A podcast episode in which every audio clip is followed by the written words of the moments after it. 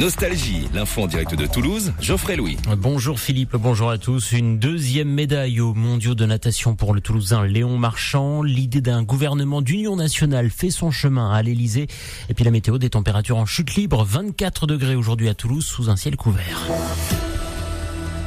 On commence donc ce flash avec le nouvel exploit du Toulousain Léon Marchand, le nageur des dauphins du TOEIC a décroché hier une nouvelle médaille aux mondiaux de natation à Budapest. Il est devenu vice-champion du monde du 200 mètres papillon, juste derrière le Hongrois Milak qui a pulvérisé lui le record du monde. Après son titre sur 400 mètres 4 nages, c'est donc la deuxième médaille pour Léon Marchand sur ces mondiaux, une performance euh, que seuls Jérémy Stravius, Camille Lacour, Florent et Laure Manoudou avaient réussi auparavant chez les Français. En rugby, trois quarts centre du Loup, Pierre-Louis euh, Barassi, Pierre-Louis Barassi vient de s'engager pour euh, trois ans avec le Stade Toulousain. Le centre lyonnais fait notamment partie avec les Toulousains Ntamak ou Lebel de la bande qui avait été sacré champion du monde des moins de 20 ans en 2018. Enfin, en cyclisme, de bonnes nouvelles pour Julien Alaphilippe, très sévèrement blessé lors d'une chute sur la classique Liège-Bastogne-Liège en avril. Le Français semble remis. Il participera dimanche au championnat de France de cyclisme sur route, ce qui laisse donc entrevoir une participation possible au Tour de France qui s'élance de Copenhague le 1er juillet.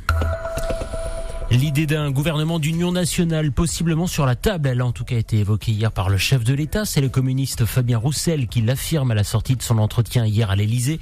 Le chef de l'État a procédé à toute une série de consultations hier pour trouver des solutions constructives qui empêcheraient un blocage politique au Parlement. Pour le moment, il semble que ces propositions d'union nationale n'aient reçu aucun écho ni à gauche ni à droite. Et hier, dans un communiqué, le maire LR de Toulouse appelle sa famille politique à ne pas s'opposer aveuglément à la majorité présidentielle. Jean-Luc Moudin dit qu'il faudra rechercher des convergences d'intérêt général pour le bien commun.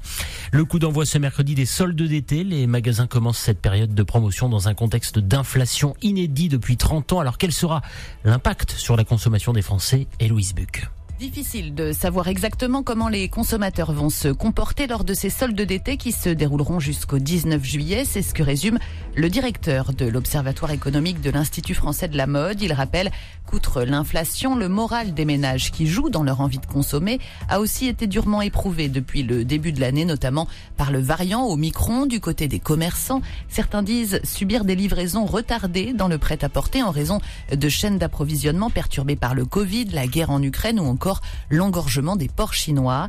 Et au-delà de l'habillement, le repli des achats lors de ces soldes pourrait également toucher les produits high-tech ou d'ameublement. Et à Roc, les soldes commencent bien mal au sein du centre commercial. Une vingtaine de boutiques de prêt-à-porter sont fermées depuis ce week-end pour une question de sécurité. Un pilier de soutien situé au sous-sol euh, du centre commercial donne de sérieux signes de faiblesse.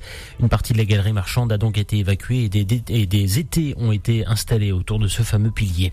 Un ours découvert sans vie dans les Pyrénées. Son corps a été retrouvé dimanche dans un ravin sur la commune de Mel en Ariège.